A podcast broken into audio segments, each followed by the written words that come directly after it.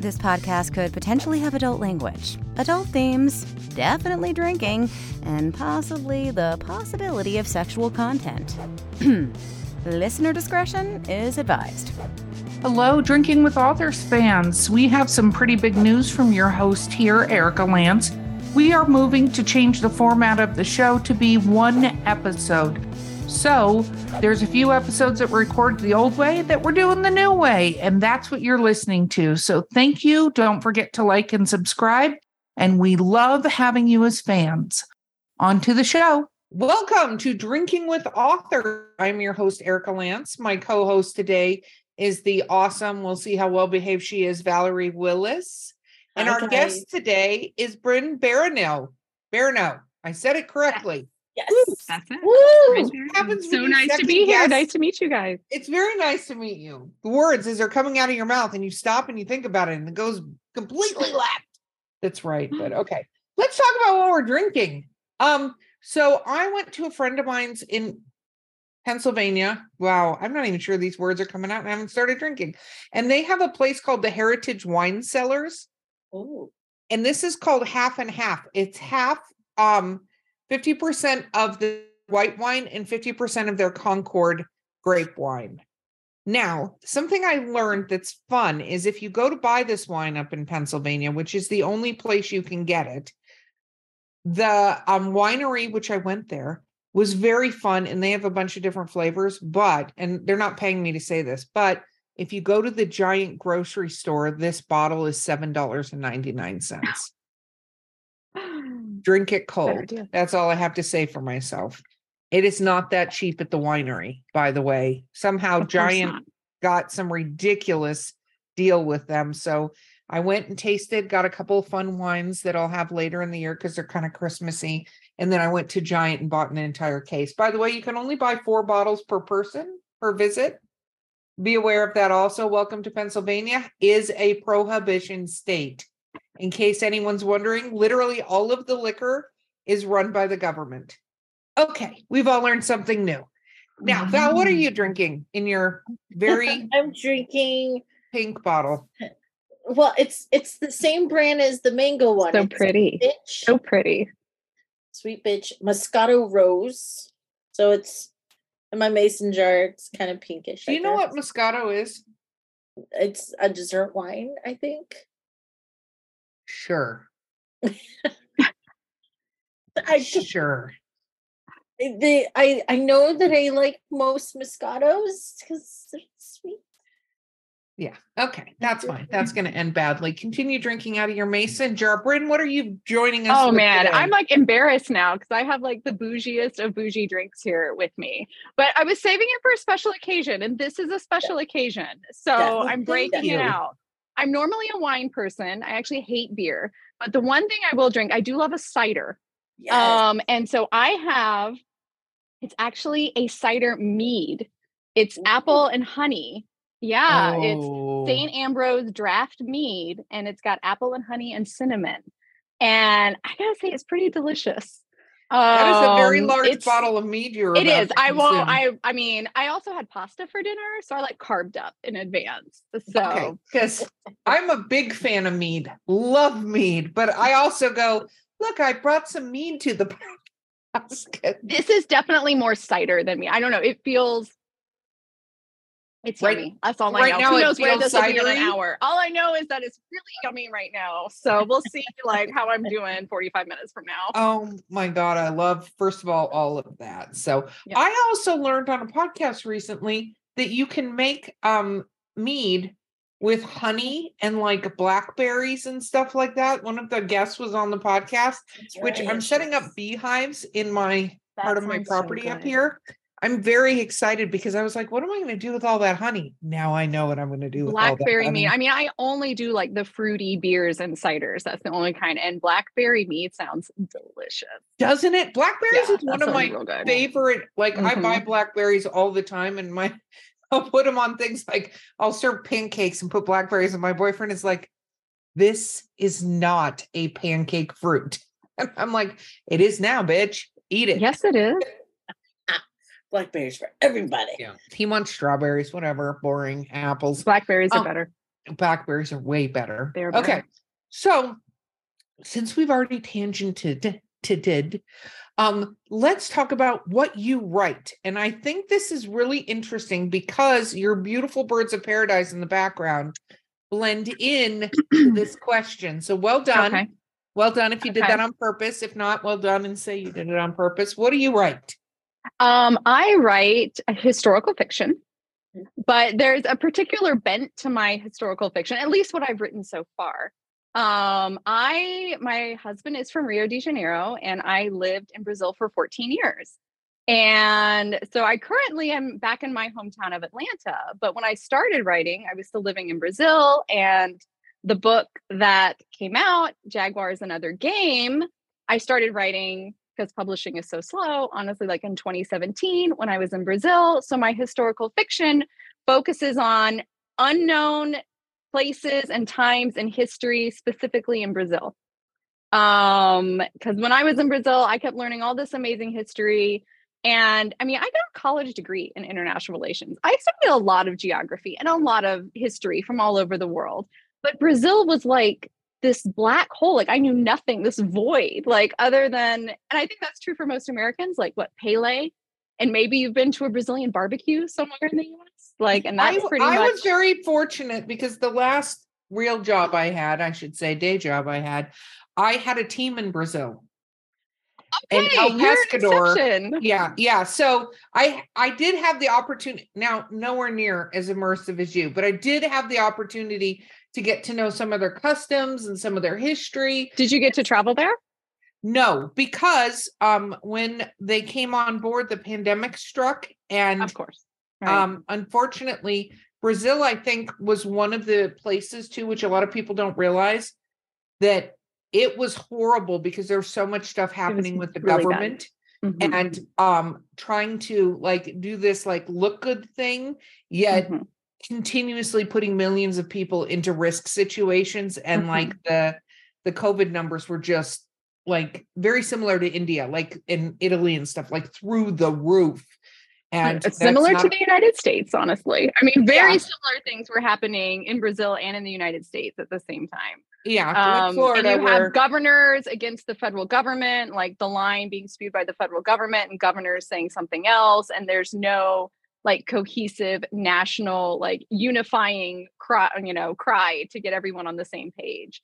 Um, but why would numbers do in that why would I don't do know. that? Um, um, but yes, there were some cities like particularly Manaus um, and some other cities in Brazil were hit very, very, very hard. Um, but so I mean, my I write to try and bring Brazil or onto radar, the radar of Radar, Americans yeah. and other Western readers. Um, I love that because I think historical fiction, which I'm not a Jane Austen fan. I'm just oh, okay. Um, I like to be. You historical can like fiction. books and dislike Jane Austen. It's okay. Yeah, no. Here's my thing: is I like um movement. I like action, and I feel Mhm. like a lot of times historical fiction, unfortunately, is like we're gonna go have a tea sandwich and like take a little. Oh, And I'm like, why are we taking a reading breather? wrong historical fiction. Like Well, I they do have to take a breather from all those strong emotions they're feeling. like they have to go take it. They have to go rest and um, recover from the restrained passion. big, big advocate of fantasy, like, but some of my reading, my reading falls into historical fiction a lot of times. So, uh, you know, I'm a big fan of James Clavell and all the Shogun and the Tai-Pan Mm-hmm. and the Gaijin and all that, you know, and then the uh, Elizabeth Kostova did a wonderful piece of you know old old Budapest with Mhm. uh vampires and the historical Oh, aspects of Vlad the cool. Tepes. So and it's always fun because historical fiction does something that a history book can't do. And you guys plug us readers into the character and we relive the moment as a fictional character, an embodiment of a historical figure. And it's always so cool to see how that unfolds. Did you pay her for that shit? I did not, but I, swear I, to want to thank her profusely because that just like spoke to my heart. I mean, that is it. Like I totally, I, I mean, I am absolutely of the mind that I have read many amazing World War II historical fiction um, where there's a woman from behind in soft focus with a chicly tilted hat. Um, and they they're amazing and they teach a lot, but they start to blend into each other. And I think it's a missed opportunity. We don't have historical fiction set in other times because the amazing thing about historical fiction is it does teach you while entertaining you. Like it can teach you like real stuff about history that is boring in social studies class. Um, but my book, it's a gender flip Three Musketeers. And by the time you're done, you will have learned something true about Brazilian history. You will have a great time and you will learn something. And yeah, Well, that's the whole reason I do Musketeers. So big fan. Actually, have a cosplay of Three Musketeers, gender bent. awesome because they're so much fun, right? Because They they're were- it's- amazing. But They're what was fun about the Three Musketeers cosplay, which I did at Dragon Con, just for the record, was um people don't know who the fuck you are unless all three of you are standing together. they don't get it.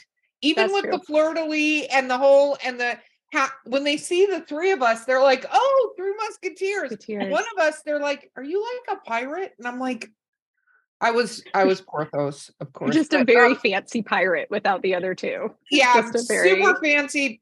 Go super fuck fancy yourself, pirate. pirate, right? um, okay, so is this your first book? It is. Jaguars and Other Game is my debut. Okay, so let's go back. We Scooby Doo Mhm. back in time. Let's Scooby Doo. Here we go. um, Time what warp. you're you're in Brazil. Yes. You're married. I first of all, it's just a Latin love story that's playing out in my mind. So continue. I'm going to continue on. That's where I'm at. And I, I, I will sweat. We met in Washington, D.C., and he just swept me off my feet. And I moved to Rio as soon as I finished my master's. Oh my And that was it. Yeah. Oh, okay. I'm already in Yeah. love with this story. Already in love. But you um you go to Brazil and you're Mhm. like, um, you know what I'm gonna do? Gonna write a historical fiction. Okay, so how did we get there? Because we didn't arrive, Um, we didn't start there. So- We, no, no, no, no, we did not. And like, we did not start thinking I would be a writer. Like, I was always a reader. And I think for so many reasons, like, oh, I grew up reading, even if you didn't necessarily write, I grew up reading all the time. But like saying I wanted to be a writer, it was kind of for me like saying I want to be an actress. Like nobody actually is that thing and makes money like as their job. Like it just seemed like a crazy idea. Like because I was very type A. It was like, no, I'm gonna go get a master's degree and then I'm gonna have, you know, a fancy job. And then I moved to Brazil and culture shock is real. People like, and I did not know any Portuguese when I moved there. I did not, that was not the language I You're took. a brave soul. I took French. My handsome is real. My husband is really, really hot. So that helped. That got me there. Like it's like I can learn the language. I You're like, the guy I will down. Overcome like, I can lang- anything. yeah, I can learn the language later. Um, so I did not know any Portuguese. Culture shock is real. Um, I did not have a job. I did not know anyone other than my husband. And I started processing by blogging, by writing. And that turned into some more pretty serious creative nonfiction. And that's how I got started writing. And What did you blog about then? I blogged about a culture shock, funny experiences. It was very like at the time, I wanted to be Bill Bryson because he writes about his travels. Like I was going to be a travel writer. I was going to write, you know, funny, self-deprecating humor experiences outside your own country and your own culture. Um and that really helped me find my voice, which is humorous. Like I always try to have a laugh out loud moment when I'm writing. Like I want the reader to laugh out loud. Um and then eventually, as my confidence grew in writing and I sort of found my voice, um, I started um, teaching. I was teaching high school. Um, I had my daughter, and I found I found I wanted an escape. Like I got tired of writing about the struggles of like parenting an infant and parenting an infant, you know, abroad with no family. I was like, that is that is that shit is too real and I am living it. I don't want to be writing about it. So I'm going to try fiction. I'm going to try and get a little escape. And and that's when I led and I started I drafted my first novel and revised it. Jaguars is not the first novel I wrote. It's the Oh. third. So what are the other two? Inquiring other two- minds want to know. They will never see the light of day. They will live on my computer. It doesn't matter. Um, We still want to know what they are. You'll wanna know one what inspired you um one was actually the manuscript to a graphic novel because I thought, well, that's what a debut write. I don't draw, but I'll just write this amazing script and some publisher will hook me up with an illustrator. Um, and which was That- insane. I was gonna say that must be really pretty in whatever land that is that you were in at that time. It's a lovely place to exist for a few years. It really was. Okay. was. Okay, cool. And so what was that one about? Um, it was about uh, government corruption, specifically within healthcare, and a sort of vigilante hero um, who's yeah, who a loved one dies because of the corruption, and he goes on a killing spree um, for everyone who was involved, like all the higher up, from the hospital administrator to like the state secretary of health, and all the way up to like senators.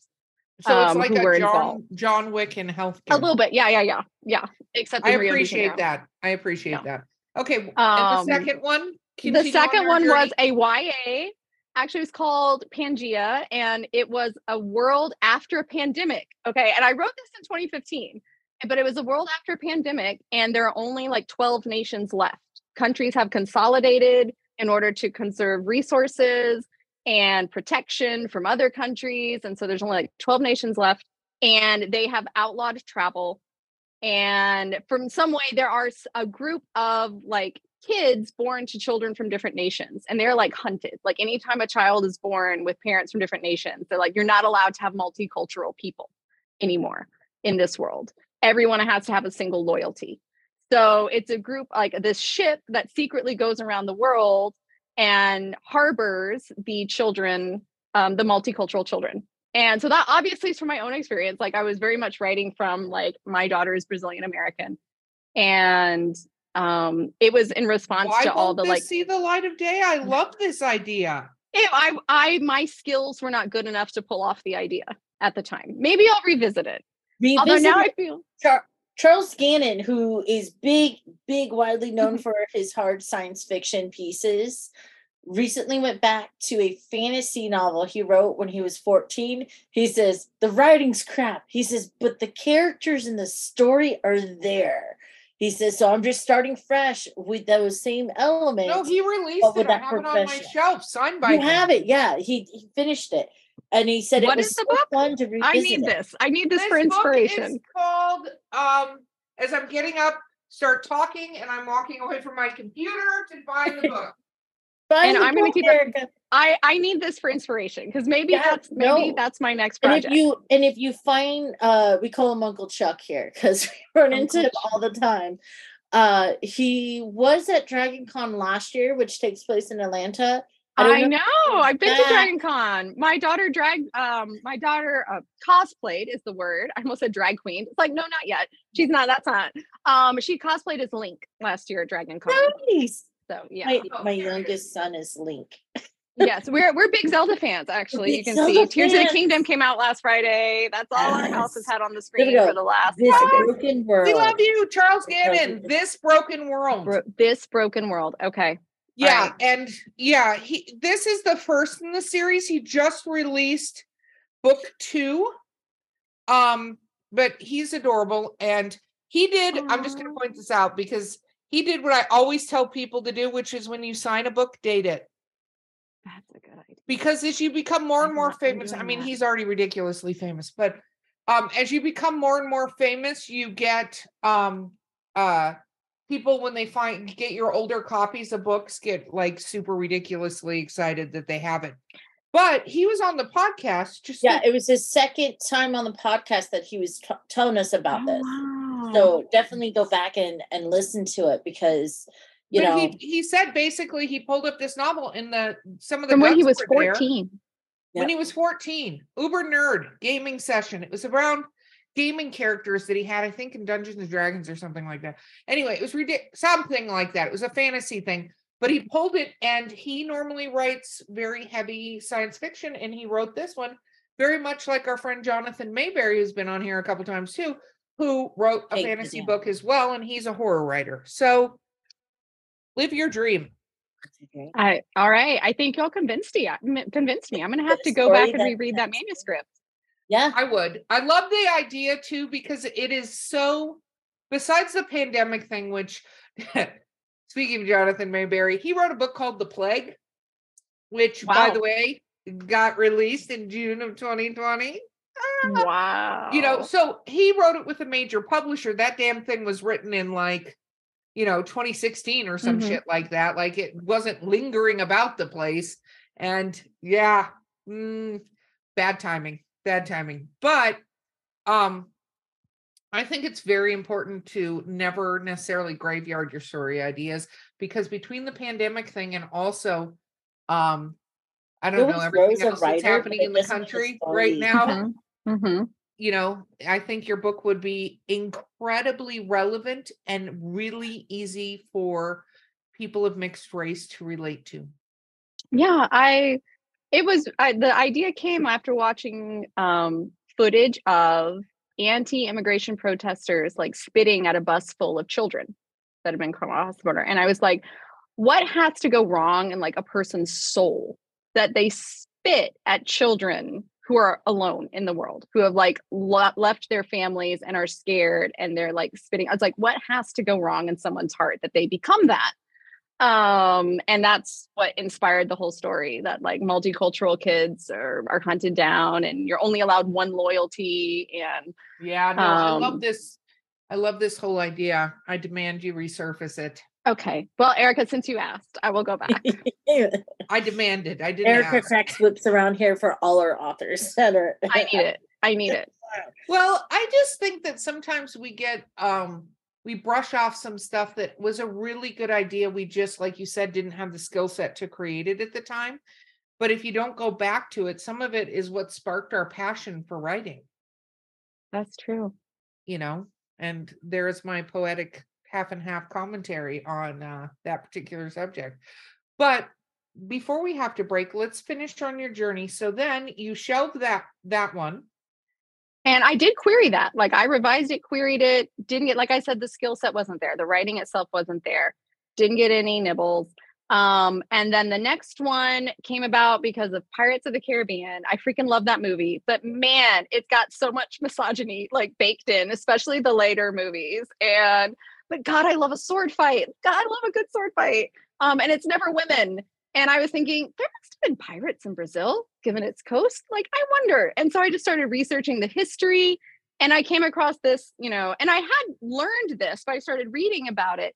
The Portuguese royal family fled Napoleon in 1808 and moved the entire royal court to Rio de Janeiro. And it's the only time a European royal family, like, only time in history, a European royal family relocated to a colony and they ruled from Rio for about 15 years. And I was like, this is amazing. They packed up and moved 10,000 like royal court members and adjacent and just dropped into Rio and were like, hey guys, we're in charge. And it was a mess. And I was like, this is the perfect setting. This is great. Um, it's like the royal family is my own comedic relief. I don't even have to invent it, invent it. It's all true. They're ridiculous.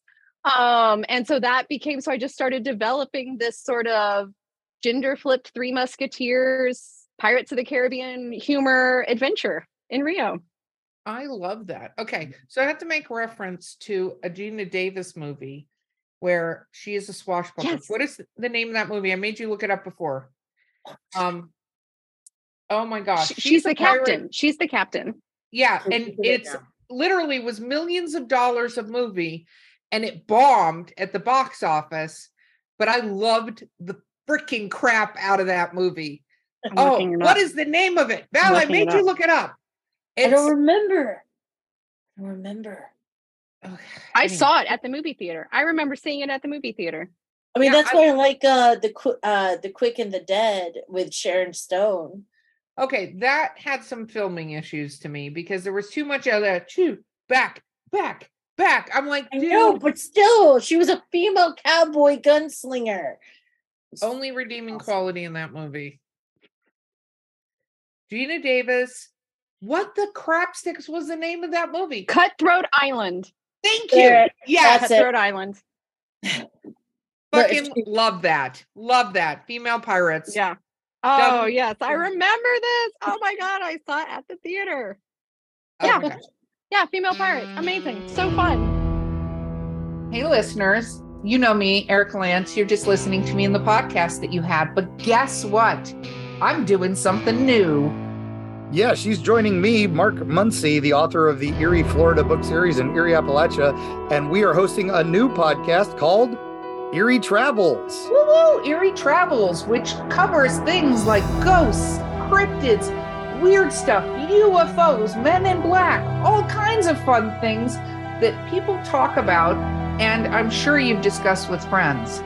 Yep, and you can listen to us on your favorite podcast platform of choice or find us at eerietravels.com and join in the fun and all the spooky goodness. And of course, Mark, what do we always say? We'll see you on the other side.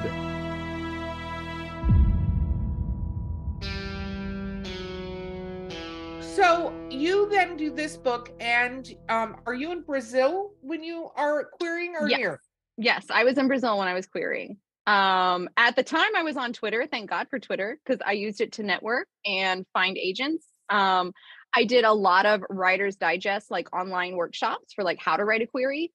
Um, I could not have pulled this off without the internet, like in a pre-internet age. Um, but yes, I was querying in Brazil. Um, and this was the book that got me my agent finally. And I signed with her while I was still living in Brazil because I did not know at the time when we would move back to the United States. Um, and then that happened in June of 2020. So by the time the book came out, I was in the US. Um, actually, by the time I got a publisher, I was in the US. But bless my sweet publisher, Arielle at Orange Blossom. Um, I think she was the last traditional publishing house in the United States to look at my book.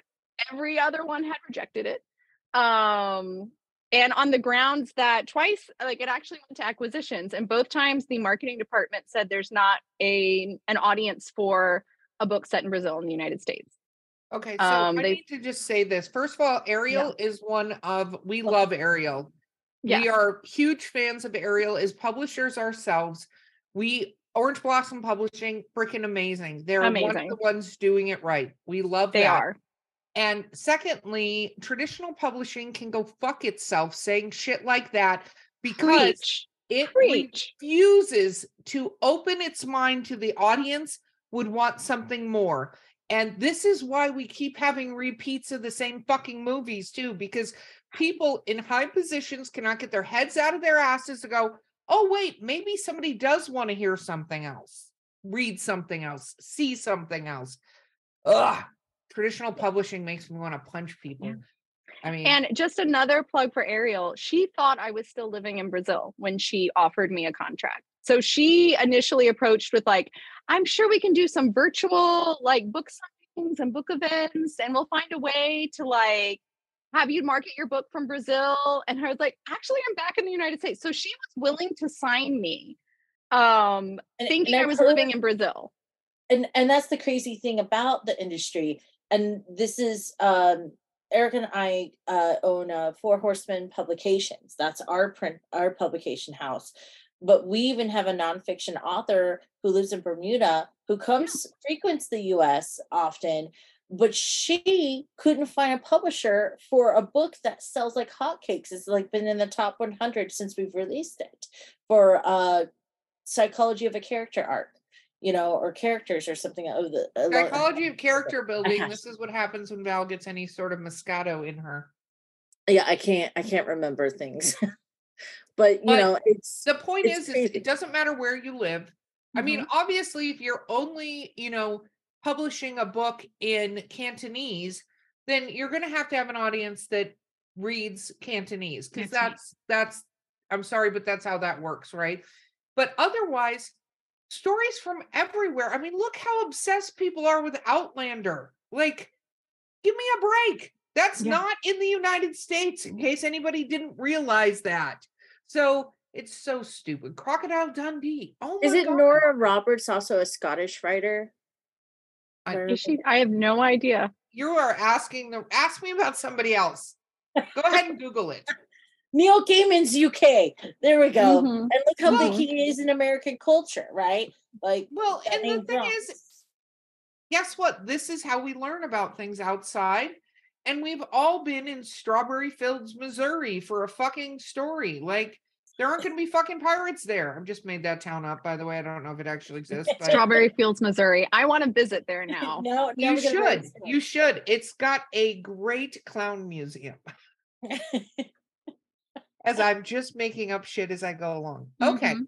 So, um, this book is published. What are you working on? What is the next one coming up then? well, I have a book that's out on submission. Um, so I, I'm very excited about that. It is a star-crossed lovers set on Henry Ford's Amazonian rubber plantation. Whoa. So in 1928, Henry Ford decided he was going to grow his own rubber. And being the richest man in the world, he goes and buys a piece of the Amazon the size of Delaware. And he's going to turn it into a giant rubber plantation. What does And he- grow from? I need to know this. It's a tree. It's a tree. tree. It's a big giant tree. And you Oh, tap, and tree? it's the sap that you can turn into rubber. Um, now we have knew that, synthesized Valerie. Shut rubber. up.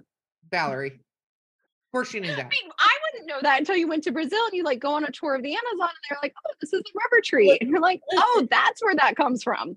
It- Wow. in Um, Sanford, Florida, when you go on a riverboat dinner show ride, they love to tell the story about how Henry Ford was buying the Spanish moss from from there until the until it until people started having itchy problems and and places you and bottom places. And because the chiggers were irritated in the red bugs from the moss, because that's what they were using to pad the cushions with. That's Oh my, my claim God. fame of Henry Ford. Is that back- true? it's yes, true. it's a true okay. story. That's hilarious. Valerie Oh knows God. way too much about ridiculous and I will shit. make a TikTok about this after after this.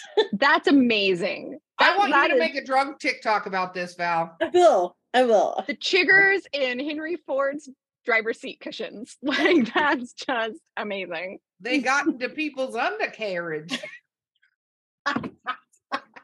Cheers. I I'll- I'll- I'll died that. to Cheers. say That that line one. appropriately. Mm, I'm just saying. I just I'm winning. that's good. That's good. So um I love this idea. So it's out for you're trying to find a It's on submission. So my agent has, you know, sent it to a few editors to hear back about that. So Very cool. Um so what are you working on now? I am I have a few ideas. I haven't committed um because I also I just took on a full-time job. Like I left I've been full-time parenting slash writing for 8 years and then about 2 months ago um I accepted a full-time position because my daughter's going to middle school and she doesn't need me at home as much anymore.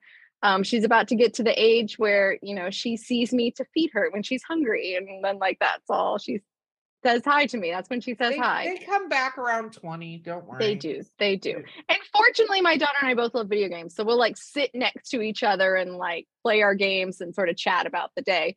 Um but i so i am sort of waiting to be inspired and like figuring out my new routine. I have a couple ideas. One would actually be historical fiction set in Europe, but like medieval Europe, which would be new for me. And so it's a lot of research. So I'm like, do I really want to commit? I need you to go back to this YA book and make it into a series. We're going to talk about that separately. Truly, Erika, I am not kidding. I might go do that. Like talking to you guys has like made me more inspired. It's like I really should go back and reread that. And that would be a fun thing to write. Um, the other idea was like a locked room murder mystery type book, which could be a lot of fun. Murder mysteries are a ton of fun. I insist you write this other book before that murder mystery, and I insist you make it into a series. Oh, okay. Okay. A duology or trilogy? No, I No, want it to a keep series. going, A series. And keep I going, think you should do it from the perspective of different children. um, children that meet up in different points in the story, but like, grab touch- the notebook, grab the notebook, touch write each it down, other's yes, write lives, it down. but write are not like down. main characters, but like you have the first one that's going through its arc, but in the middle of that, it meets one or two from the next couple of books, and then, Mhm. then you know you keep kind of like they need to have the mute meet cutes, whatever the meet cute version of YA in a terrible fucking time is. And remember that with YA, a lot of people forget this. The only real big no no in YA, um, besides a lot of cussing, it's not allowed, is um graphic sex scenes. Right. That's the only no no. but you can get- like fade to black, right? Because there are Yeah. no no you can you sex, can yeah, actually have skin touching. Fucking Yeah. read Twilight. You can that's true. oh read Twilight. What is it? What is the last one? New fucking I- I moon? don't- I don't forget know what the last one is. one. Anyway. I know that if you want to see how far you can push bend that envelope, Girl in Pieces by Kathleen Glasgow. Uh first off, just reading her writing and how poetic and how she abstractly explains a scene and makes it visual and, and brings in the senses is great study for any writer. She's an absolute sweetheart. I've had the blessing of meeting her but girl in pieces is uh, about a girl who keeps you know cutting herself and things like that Mhm. but that that is a great example of how adult and how harshly can you go to that edge of a, adult content or discussion or topics that is a great piece and it's done well and it's done in a manner um that doesn't belittle the problem or the Yeah. the fact that I'll also point out that apparently Sarah J. Maas listed herself under fucking YA, which I don't understand that. Ah, yeah, no, there's a big Really? controversy right now, but for the longest time, where she got her readership was because she listed herself under YA or her publisher did. And let me just talk about the graphic motherfucking sex scenes in book two. an ACOTAR yeah Yeah. Yeah so anyway, That's it. Just just the thing to know. Just the thing to know. Just seriously when like a court of thrones like all of those books they Yeah. were they listed as like ya now they they're being gr- moved to to new okay adult. they're new they're young like new Yeah, adult They're being now moved so- to new adult as a category, but Just slide under her the radar. popularity and rise to fame is in YA, Mhm. which a lot of bookstores and libraries have a lot of complaints about it because she um there's too much sex. So don't go that far. But I'm just saying if you look at those books, uh Vampire Diaries, Yeah. um I'm trying to think uh the the fucking Chase and uh what's her name with the Shadow Shadow Hunters? Oh yeah. the oh shadow. yes yes uh They're all YA. Book Yeah, they're all yeah, yeah yeah So there's a lot of there's a lot of how you do and you can do. You just can't be like how you doing. You got to be like you doing. Like that's the line. Like, hey, hey. Not a. Uh, the deeper the voice gets the more explicit you this is can't- implied you the can't more do explicit it with is. Sasquatch. the very White music starts, you might want to. you need to turn that back. It needs to be Blink 182 or whatever. needs to be my chem. It's good. So Um, sure. Literally, we I think lost we Val. just Val sit- can't talk sit- anymore. She just sit in left. a, a writing house anymore. and just give advice. That's what I, I've decided my new job needs to This be. is This is the equivalent best to me trying to podcast ever, to I just have to say. about heat levels. what? I, this is it reminds me of the discussion. I was the the team asked me during a meeting. They said, "Val, can you can you explain romance heat levels to us?" And I'm like, "Well, shit." Did you do it like using emojis? Like you could just be like, No, no, "Well, this is I, one." I thought about it, but I go, "Okay, there are six levels." Okay. Level six is in its own category. That's erotica. We'll discuss that in a minute. Let's start with one. One is, oh, they finally, the climax of the story is them kissing and fade to black. that's, that's pretty much it. Okay. Every There might be Jane Austen novel Yeah, ever. that's every. Jane Austen. Fuck Well, Jane it. Austen. Anyway. Uh, two, oh, they're making out. There's makeout sessions now. Mm. um oh oh they're getting up to the to go to the bedroom the door slams in your face can't follow all right now they're kind of unbuttoning stuff and and hands are wandering other places we're following them into the bedroom the lights go out and now you're back at the table again and you're like did i black out you feel like you went into a coma at the most vital point right now let's see now we're on four four oh man we get to see the clothes come off we see a bra the bra might be unlatched and more is showing fade to black or we can't get closer we can't get beyond the doorway we can see it Mhm. happening in the distance but we're not up close and personal P level five is like your mafia romance and really steamy paranormal romances, right? They're really like You're no in the bed with them. the bed, and you're like with oh, a oh. Camcorder. Yeah, yeah. It's like it's like a fans only page, right? You're- Camcorder and a ruler, rough. right? Because Yeah, something is getting measured.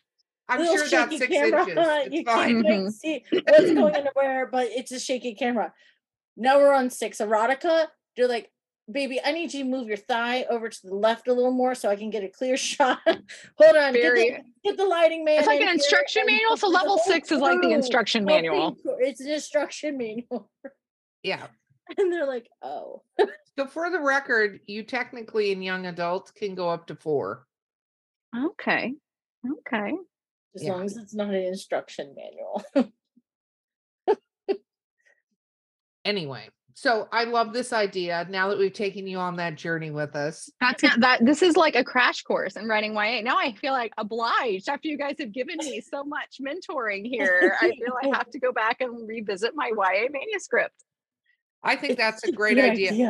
And It's we know what it's like to have full-time gigs because we did we did um so me and Val have known each other for a number of years now. Oh God. I don't know how fucking many. Anyway, um, but we've met as authors and stuff like that. And when we started the publishing company, which was in January 2020, so it was very well timed. Um, Wow. yeah. The thing that it was is that for many, many moons during that, I mean, last year is when I quit to go full time doing that, and Val quit the year before in September to do that. So, like, you can have a full time job and continue with your writing goal just as long as you treat your writing like it's a job and that you have mm-hmm. to put in a certain amount of hours to your job because we were working full time and then every night both of our other halves were like whatever i've given up my entire existence to these two just being on zooms together for like five or every six hours a night Five years. And still I- for the record she writes she's way better than me i'm like i am what not to do when you're a writer and a publisher Oh, but um no it's true it's hashtag true story um but she writes about 300000 words a year even with that what I've the already hit that. fuck? I've already hit that this year. 300,000 words a year. I- Yeah. I've already hit that this year. Let me be clear. This year has been my most productive year, even though I am crazy busy with other Are you a vampire? Do you not sleep? I don't I- I understand. do. Well, okay. It goes back to everyone's like, oh, I can't find the time for that. Oh, I can't. It's like exercise. I can't find time for that. Hey, you should write. I can't find time for that. You make the damn time. You make the schedule. You choose your schedule, right? So I also have kids and a husband, and obviously more kids and hu- husbands if we count my staff and my authors. But you, you have to make the time. So like Saturday and Sunday is is me time, unless I'm at a conference or a convention, and I try to space those out where I'm because it, it'll kill your don't kill yourself going to conventions back to back. That's rough. Um, She says this, but we have back-to-back conventions the latter part of this year. Continue on. Yeah. with what you're I had nine last year back to back. That was rough. Um, but uh, you know, you Saturday and Sunday is my time. After certain, you know, you set your even though I work remotely, I still set a schedule, set time frames to expect me. I remind myself to take breaks. My the author Care Bear that we have makes fun of my schedule because she says, Did you seriously put from 9 30 to 10 30 that you're waking up and having coffee? And. She's like That's- in your calendar. It's in She's her like, "But why do calendar. She also put her hours for dinner?" lunchtime. And I'm like, because I want two hours for dinner. I might not be hungry when I start. But yeah. you set up your life. You figure out in the morning if you're doing it or at night, and you can't treat it like a hobby. If you treat it like a mm-hmm. hobby, you will never That's get true. stuff done. You have to treat it like a job, and not like a job that you hate doing. It's a job you're passionate about and want to continue to expand and explore. And see, I also know at 10 p.m. every night my family gets tired of me by then. And I if I at least write from 10 to midnight or later, I will get tons of word count done. Yeah, we're all sitting here in That's amazing. silence, and, I'm and Brooke's impressed. just nodding. I I'm like that. amazed. Like I'm just like I don't know. Um, well, because I I will say like I was like treating my job like treating writing as my full time job up until like February. Um, especially with my debut coming out in November, I was like publishing and I was like, and of course, coming out, you guys know, with, as a tiny like as a, a tiny independent publisher, like the authors, like I'm making Canva graphics every day, like I'm getting quotes, like I'm out fishing for blurbs, like just cold emailing authors um because there wasn't really a lot of historical fiction authors at orange blossom to ask. Like i was one of the first historical fiction authors at orange blossom. So i'm just like sending out emails every day and like reading their books and like reaching out making learning how to write a press release writing a press release. And i was working so hard but i was like working the job of a publicist and I was like, I don't want to be a publicist like that. So we should clarify this for you. I hate to break Yeah. your little, we're going to pop your bubble there. yeah. You weren't. You were doing what an author needs to do now because. But that honestly made me rethink if I want to be an author full time but because I hated the- it so much. No, I understand, but there's systems. So you did it for the first time. Yeah. Once you know how to do it, um, it becomes second nature and becomes easy. Like we've had a lot of authors on this podcast who both are traditional. Like I've had, I've interviewed 400 authors, right? oh So god. everything from this is my first self-published, I did it all by myself to fucking Charles Gannon, whom I absolutely love. And if he's listening, I love you, Chuck. Um, like we've had that was my phone. We've had so many people on this podcast listening to the stories. And here's the truth author platform and word of mouth is 65% of how you're going to find your audience, which means you do have to focus on that because we live in a world where everybody doesn't go to meet and greets, they're in their fucking phones. And That's that's, how you find your audience in networking. Every author, even if you get picked up, like we love Orange Blossom. Arielle's one of our favorites. We have over 115 authors. We've published over 600 books since we started mm. in 2020 Since January 2020? We my are God. actually technically one of the larger uh, larger traditional presses on the fucking planet. But the thing is, is that authors have to market themselves. I don't care how supportive your publishing company is. And Arielle's incredibly supportive. Falstaff Books is another one that's incredibly supportive. We have a laundry list we're actually going to put on our site because there are so many great publishers. If somebody gets the opportunity, but guess what? The only top like 1% do traditional publishers do anything for. Otherwise, they're expected to do it themselves. And not only they're expected to do it themselves, or they're expected to pay somebody to do it for them. And Oh, that's yeah. not known by a lot of authors. They think I'm That Killed me. Like in the Yeah. debut, like chat groups, like, oh, I found a publicist who has a great package for $1,200. Twelve hundred I was like, dollars. Are you kidding? I will never earn that back. Like I will, I would never earn that back. From Well, the- and the point is, you don't do that. It's cheaper. yeah, Yeah. you don't have to do that. And there yeah, are I so many I good like, "Mm, no.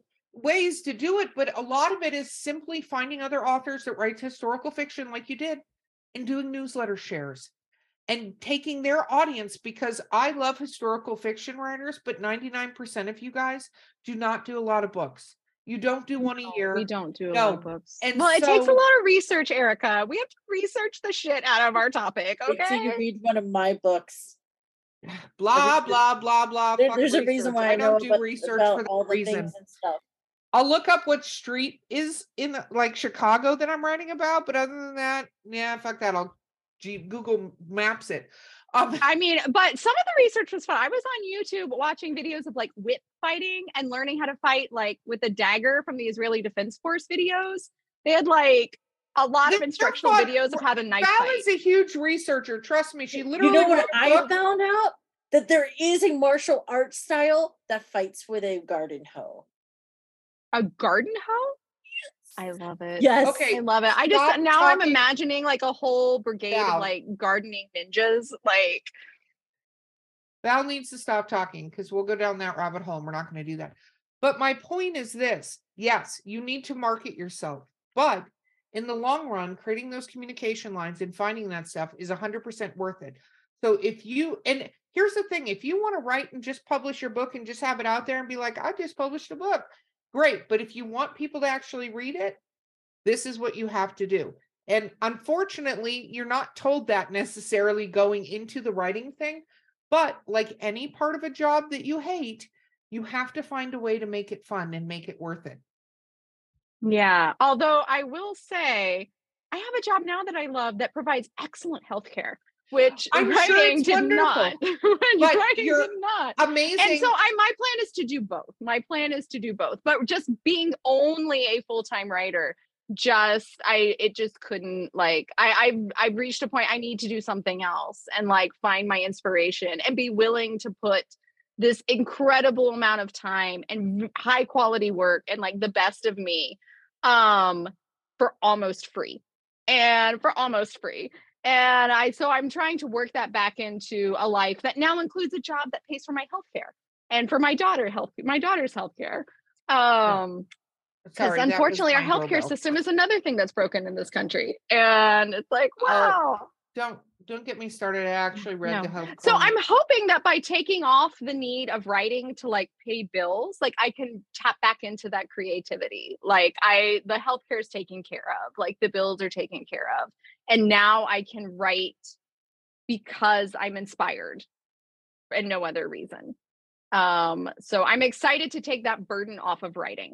Um I and love that. yeah.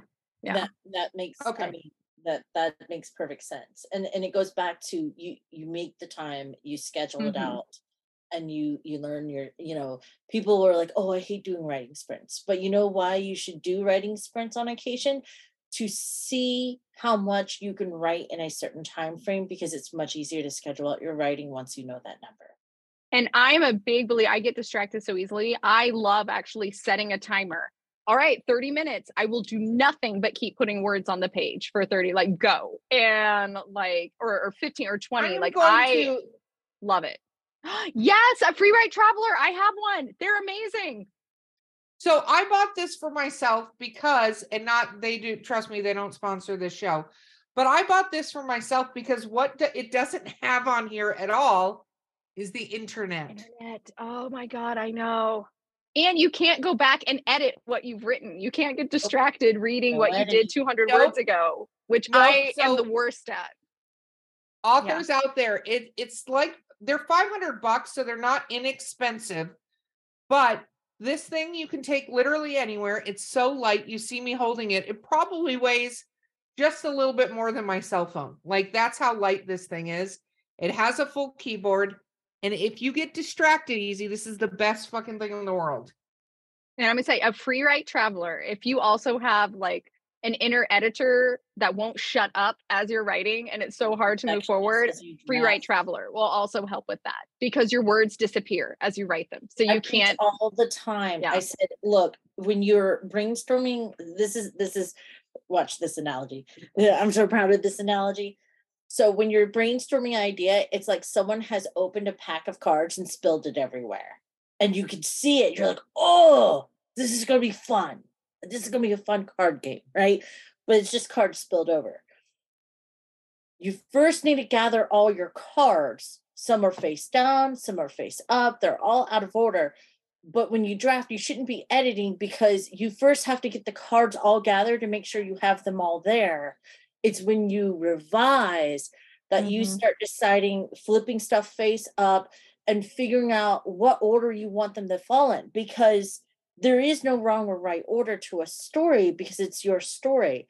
Whether you want it, to be separated by ace, king, queen, jack, uh, and then or you may decide, you know, no, no, it should be it should alternate. It should be only hearts here, uh, diamonds there, and then mix up the the blacks. Like you get to decide how you want to organize the chaos a little bit, but you have to have it all out in front of you and make room in your brain a little bit so you know how you're going to smooth it out and where that narrative tone and everything starts to tighten up. So, but yes. So, No yes. agree. Totally.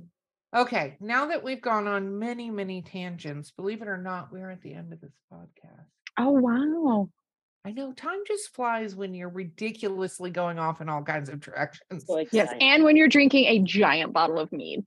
You know, let me just so um anyway, No judgment here. Judgment free zone. Hello, Drinking with Authors fans. This is your host, Erika Lance. Because of the change of the format of the show, welcome to the literary briefs portion. Enjoy.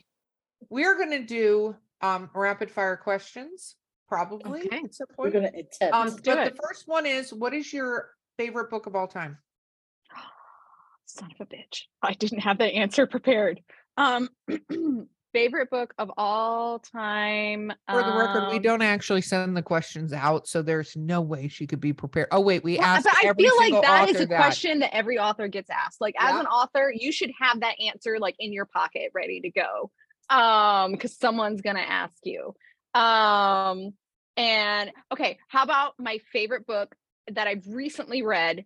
And that's gonna be Tomorrow and Tomorrow Tomorrow by uh Gabrielle Zevin. Did I get her last name right? And it is an ode to video games. And it spoke to me as a child of the 80s and 90s and playing, you know, Mario Kart so much you run the courses backwards and try to get all the coins and like have it remember like it just it elevates video games to art and it is just an amazing book um with just flawed beautiful characters. So yeah. I love this. I actually, ironically, because this will air right after Dragon Con, because that's how far out we are. Um, I got asked to be on a panel to discuss Stranger Things and D and D and how it affected. I was so excited. They're like, "Do you want to do this panel?" I mean, it's okay if you don't want. I was like, "Control yourself." Yes, yes, yes I'll do it. What? I'm right. Can I do it now? Like, Oh my gosh. Well, Erika, I I will have to find out what day you're going because my daughter and I go to Dragon Con because we live in Atlanta. So you should because Val yes. will be there too. Like, Yeah, we'll have to meet up. Dragon Con meetup. Yeah. I would love that. I would love that. And I'm not allowed to do All a right. Drinking with live. authors goes to Dragon Con. Hey, I'm down Um, with it. Down with it. Okay, what is your least favorite book of all time? Silas Marner. Oh my God. I'm still traumatized by having to read that in high school. Also, Lord of the fucking Flies. Like, that is very why does every English speaking child have to read about these privileged schoolboys who can't get their shit together? Like, seriously. It's terrible. I hated that book. I liked that book. There was many I'm others. sorry, Erika, I just Jane You're a no, horror Austen. writer. like- that's why you liked it. that is Well, you know it. what I liked about it back way before the internet? Like we're going back in time here because I was a child of the 80s as well.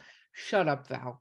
And so like there was, you know, a time before the internet which nobody can fucking remember, but I remember reading that book and I think I was actually in junior high when I read it, but it was really how quickly a society can go down. Like that was part of like what was at least at the time. I'm not saying it's the best writing in the entire universe because I haven't read it in a million years, so I can't go back and judge that. But I will have to say that like at the time it really impinged on me how quickly something can fall apart because now we see it every day. Like we see videos of the world fucking falling apart. Like I watched a video of some girl walking through a fucking Walmart store, squatting down behind a freezer section, taking a shit on the floor, getting up, walking away with her grocery. Like this is where we live now. This is our existence. But back then, that wasn't our existence. That wasn't talked about. Oh, I think there's always been plenty of people who didn't have access to plumbing and had to just like shit behind their house, and we just didn't record it. no, for the I just meant the just could record it. degradation of society. Like yes, sure. which we didn't i mean depending on where you lived i eh, you didn't necessarily see anyway that was my lord of flies okay what is your favorite um book that was turned into a tv show or miniseries where you thought they did a really or whatever the movie but they did a Recently, really? Sandman. I loved Netflix's Sandman, and I love the graphic novels. I really, yeah, I really like the making Constantine a woman. Like, I just thought they made some really great casting choices. I loved their adaptation. I have to say, with that, my favorite part was anyone who didn't read the graphic novels and they got to the cat episode was like, what the fuck is what the happening? fuck is right going now? on? Why are they talking cats? Where did they come from? I love that so much because I was listening to I've read the graphic um novels and um one of our other uh, our third musketeer so to speak publishing company is a huge Sandman fan and has been since way before. So I was listening to the um audiobook drama that Amazon did. And here's the thing, my boyfriend was listening with me and at so many points he's like, I don't I don't even understand what the fuck is going on. Because if you're listening to it and you have no visual representation That's of what they're talking about, it jumps all over time and you're Mhm. like what is and then they get to the cat episode and he's like is that a cat and i'm like yep it would be hard to do the cat episode like only audio. Like if you've been if it's all been audio up until that point and suddenly the voices are like cats. Right now, they're were- like they have they were. been cats the whole time? Did I miss it? Like what? it's it was pretty impressive okay where do you think they did a terrible job with translating a book two Totally bombed a, a d- adaptation of a book. And they bombed the adaptation. I probably didn't watch it. I probably read the reviews and didn't watch it. Um, what did they do recently, recently, recently that I just couldn't? Or in the past that you've seen and you're like, no. Um, well, I mean, technically that book hasn't come out yet, but I will say the last season of Game of Thrones, I am so traumatized by the terrible storytelling that happened in that last season. I have not been able to go back and rewatch. Um, like I'm still just take solace in the knowledge that those two fuckers had a star wars deal that got taken away from them I, because of what they did with actively season eight Yeah, yeah, they just wanted to be done. They just want to be done. Like, like, you know, fuck seven seasons of character development. We don't care. Like, we don't care about the story at all. We just care about money. Um, and I will also say YA in general, they have trouble really adapting. Like, Maze Runner was terrible. Um, uh, Tris. Now I'm blanking. What what YA series? Um, yeah. Shailene. What that was terrible. It was terrible. Um. I got so excited and then I was like, oh. Yeah, yeah, it was so bad. Now I can't remember. It was so bad. The name's gone from my from my memory, but that was really bad. Um Yeah, that's what I'm going to go with for for now. favorite uh zelda video game Um oh, well, I mean, Breath of the Wild, I will say because it brought my daughter and I together on video games. Like that was the first game like she sat and watched me play and then at first she would only watch me play because she was scared of like the blood moon and it like because she was only i think seven or eight when it came out she got genuinely like afraid and would have to hide but then a year into it she like got her own profile started her own game and you know being a kid without responsibilities was able to put many more hours into it and beat the game like long before i did um so but tears of the kingdom is proving amazing. We've been playing it a lot this week since it came the out on correct friday. answer to that was majora's mask so yeah Majora's see that i missed that game. That came out i was not like Oh. we played my brother and i played a lot of ocarina of time. Ocarina of ah. Time came before Majora's Mask. you're gonna need to go play majora's mask Majora's- because I- It, it yeah. means you have to rethink your interaction and your actions with everything in the game, including Okay, with the that's- sky.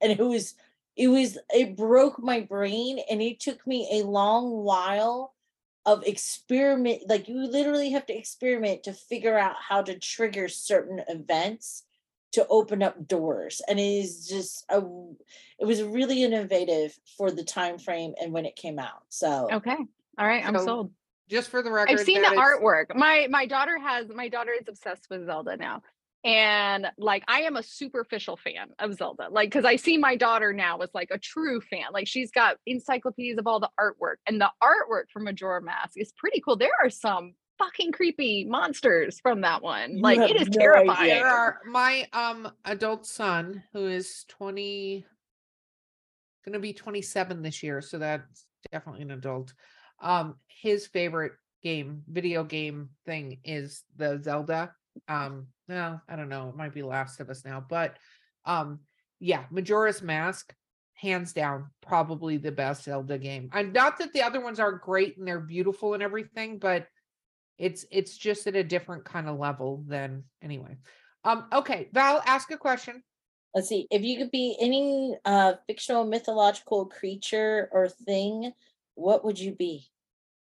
Oh, I would be since we talked about Seema, I would be, I think, death from Sandman because she's fucking awesome. I mean, and I love her perspective on death and just being able to be with people like I would be. That's who I'd be. Ooh, on that same note, if you could sit down and talk to any author, writer, past, present, or future, who would you like to sit with and talk to? Oh, can I have a room with like Neil Gaiman and Margaret Atwood, um, and David Sedaris and Toni Morrison? Can I have that room? You please? can, you can. We can definitely reserve it. Probably Dragon Thanks. Con, obviously. Thanks, Erika. I appreciate yeah, that. No, no worries. We we know people. Um, we don't know those people, but we could. Um, so what is your genre that you want to write but you haven't written in yet, or maybe you're afraid to? Um, I love reading and watching fantasy, but I have never written anything fantastical. Um, So- even my Pange, eh, even my YA um, manuscript that I may revisit after talking to you is dystopian, but it's not fantastical in any way. Um, first it is all you technical. are going to revisit that. Okay. Okay. Second of all, um, Val writes fantasy, so I'm going to make her shut the fuck up. As somebody who doesn't write fantasy, um, I write uh horror that has paranormal, fantastical, sci-fi elements to it, like Diet Coke, like one calorie Mhm. elements to it. Um, I will tell you, it is, in my perspective, way too much fucking work. I love people who can write fantasy because you have to build a world. Like you, you have no choice. There's no if, ands, or buts. No fantasy author has ever been on this podcast or I've ever talked to that cannot tell me that there isn't just a ridiculous amount of world building that goes into creating the universe that the book or series of books is set in. Because there are rules into to fantasy and not like there are rules to writing fantasy, but there are rules within the universe that have mm-hmm. to be adhered to on Right. how things work. And Like you can do whatever you want, but you have to be consistent.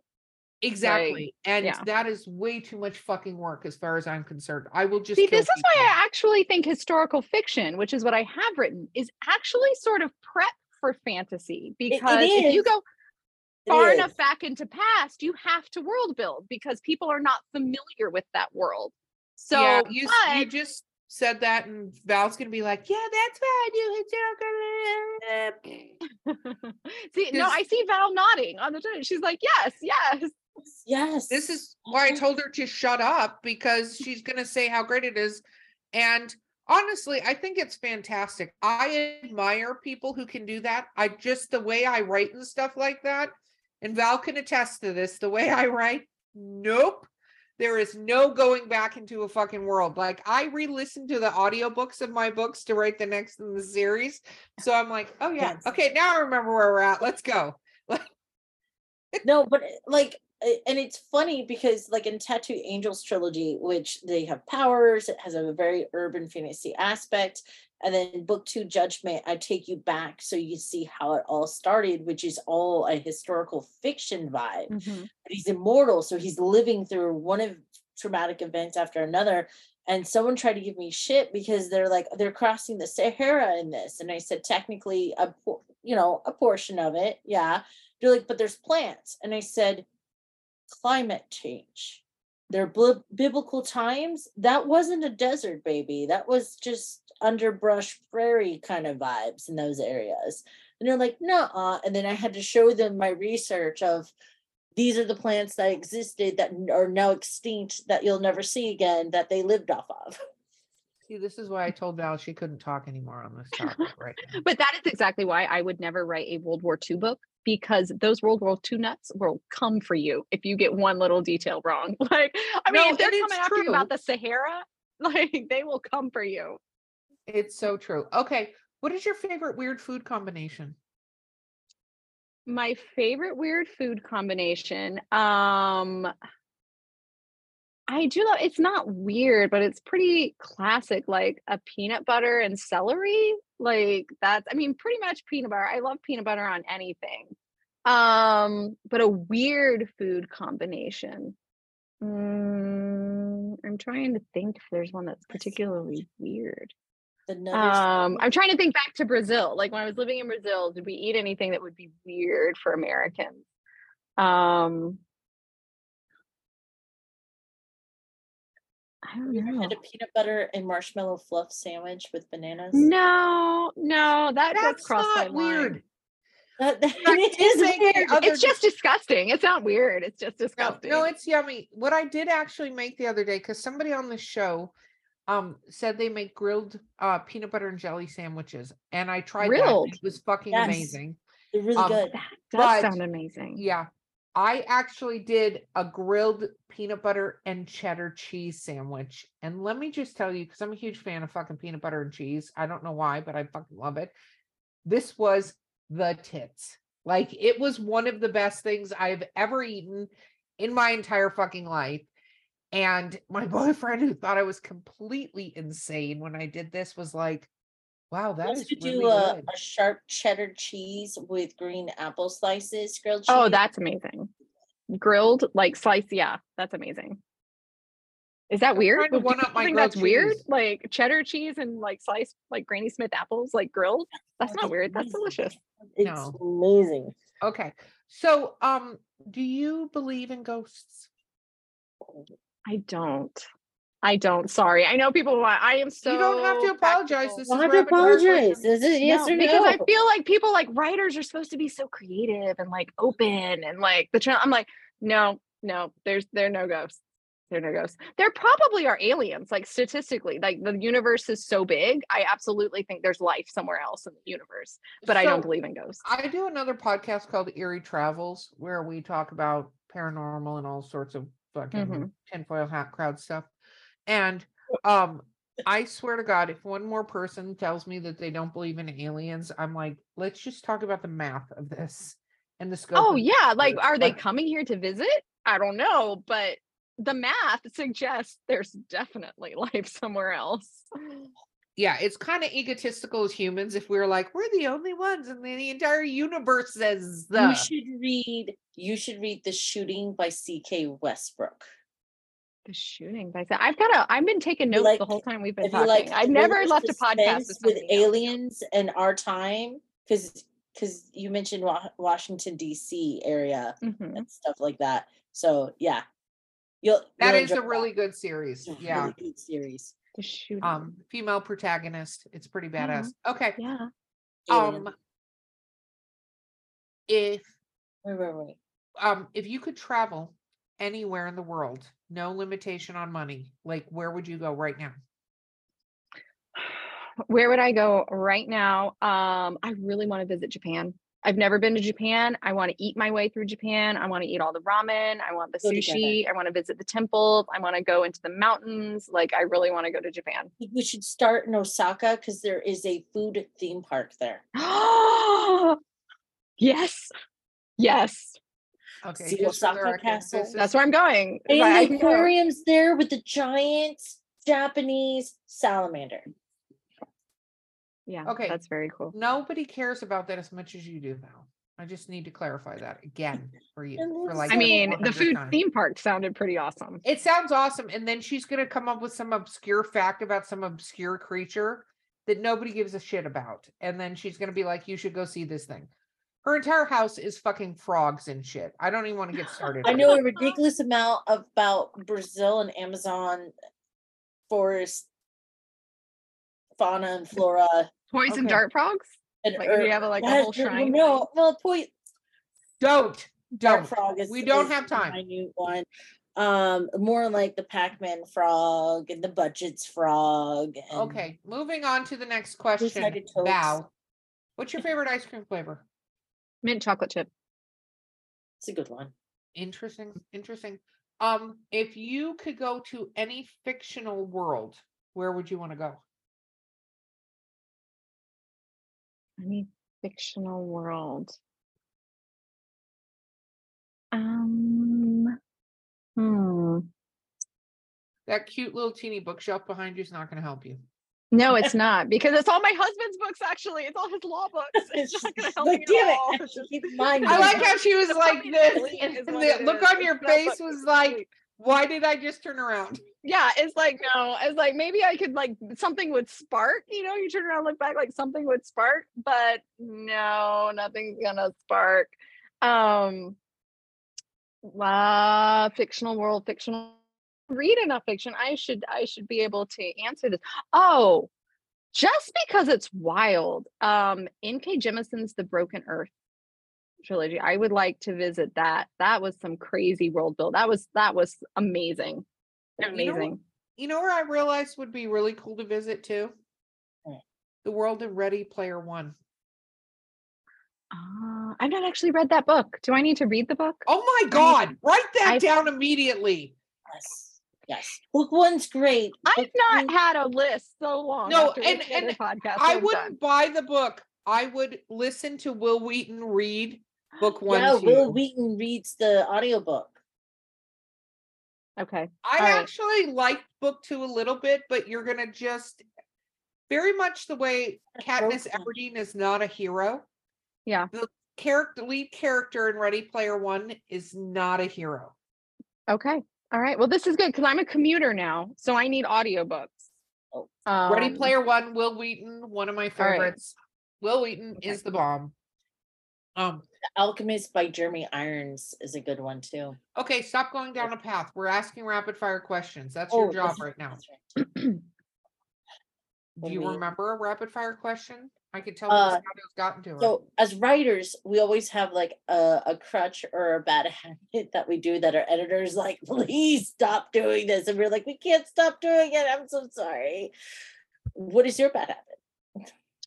Um, well, I just really only have just like one. I mean, that I just sometimes like just have to do and like I just I don't I don't really know. I just I just don't think I have any. Just no, just okay.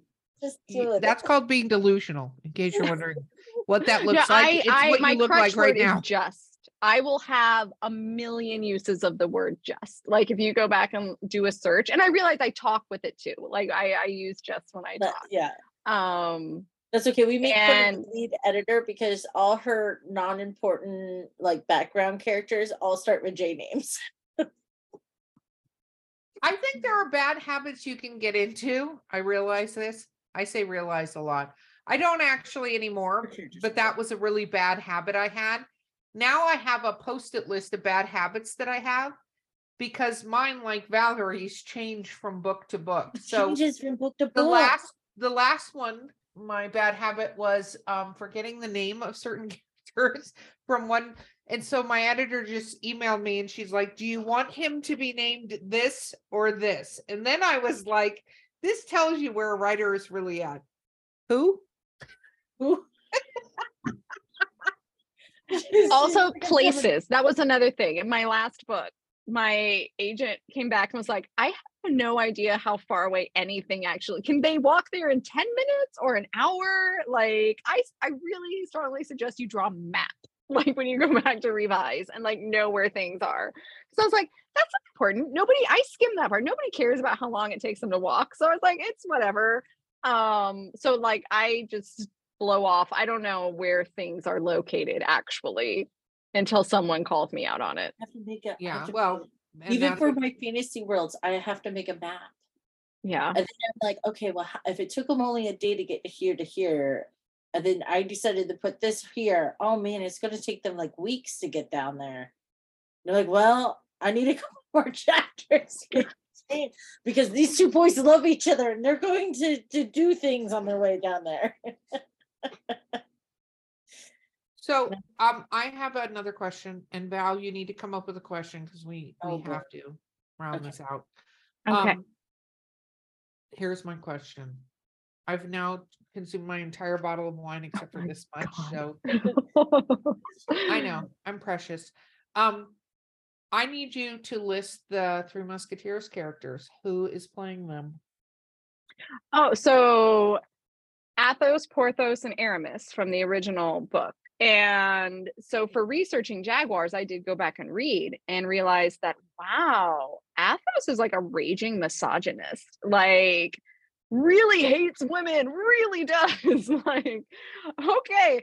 So they are not as cool in the original book as like Disney and other movie No, franchises have made them out to Oliver. Platt was the best Porthos that ever existed. in the Amazing. world. amazing um so my characters so i don't have a d'artagnan I have three musketeers. Um, and there's Maria, Isabel, and Victoria.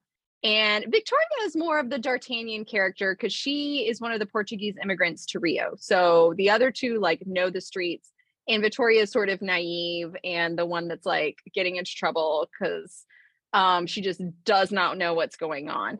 Um, and then Maria is definitely the Athos of the group, and that she's sort of the leader and just the most self controlled um, of the group and sort of gives the orders, and everyone looks to her to sort of be the leader. And Isabel is definitely a Porthos.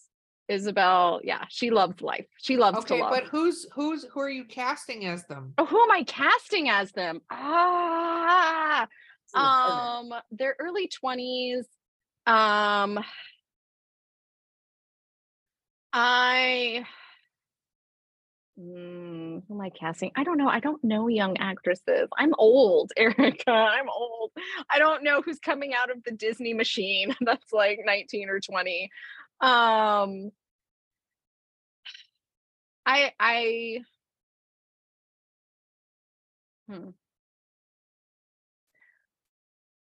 Someone a a younger um and now I'm not gonna forget her name. She plays um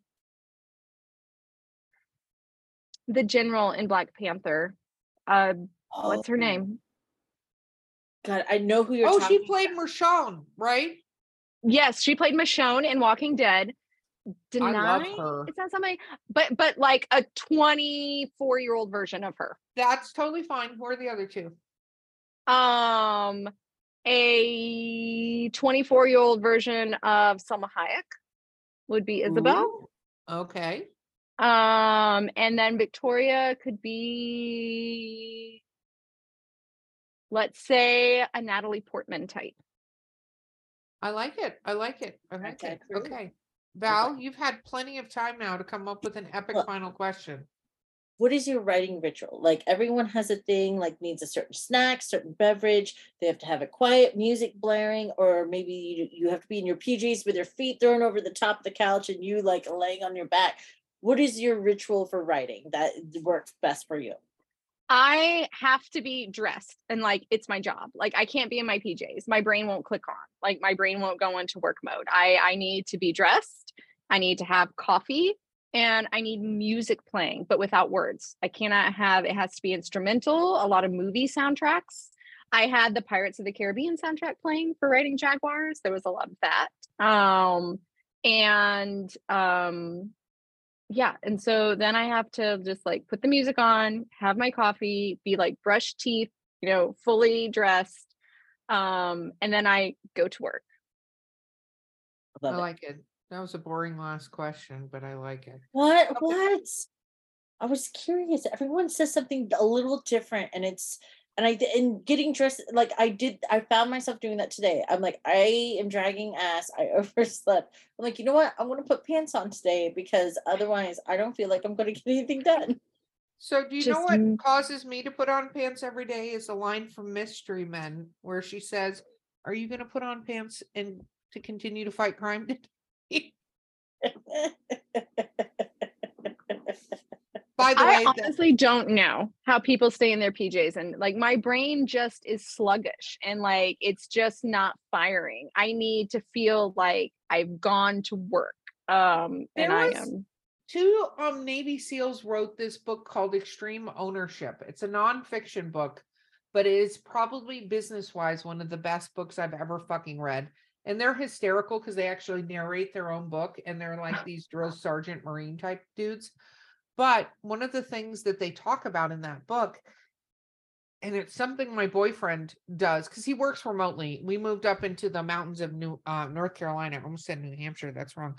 Um, and uh one of the things he does though is he gets stressed every day like he gets up he gets stressed every day unlike me who we're lucky if i do wear pants during the day um but one of the things it talks about is that you can't actually mentally get engaged if you don't like start your day like have a routine to start your day and do that now my routine involves putting on enough pants to take out my dogs and then go make coffee and stuff like that but by pants it's a very flimsy definition which may involve you know underwear. It's okay. It's fine. Uh, It's as long as my bottom's covered, I think we're okay. Um good. Shameless self-promotion time, my friend Britton. Where can people find you and your amazing book? All right. Well, you can find Jaguars and Other Game any place books are sold. You can go to your indie bookstore. You can order from bookshop.org and designate your local indie bookstore. You can find it at Barnes and Noble. You can find it on Amazon. There's a Kindle version. So, yeah, wherever books are sold, Jaguars and Other Game. And you can find me at my website, brynnbarineau.com or Instagram. That's the social media. That's my preferred social media. And my handle's just at Brynn Barineau. And obviously Ooh. challenge her to a Zelda. She hasn't Yes. done Masks to Majora, so you might have a one up. haven't. I'm gonna get all kinds. People are gonna track me down. I mean, all these like They're DMs from Instagram. They're gonna like find like, what do you mean, Breath of the Wild, Majora's Mask all the way? Yeah, exactly. Oh. all of a sudden you create an internet uproar. Because I have to say, this is like my other podcasts I've done. They've gravitated more towards the historical fiction, and they're kind of serious, and they're about research, and like one's like They're a not PhD in serious. history, and like.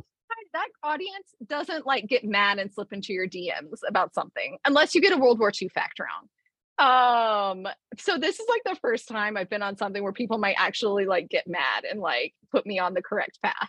That's okay. I'll get emails about this. It's fine. I'll get this is I mean fandoms, fandoms have passion. So I you know it. it's it is very interesting when it comes to fandoms and you'll see this with fandoms of your young adult series that's coming out is they get very passionate on certain points of things where Mm-hmm. you go don't bring this up. Like i i fucking hate 50 shades of gray i'm still waiting on that. But luckily nobody has written me to say that stop saying that.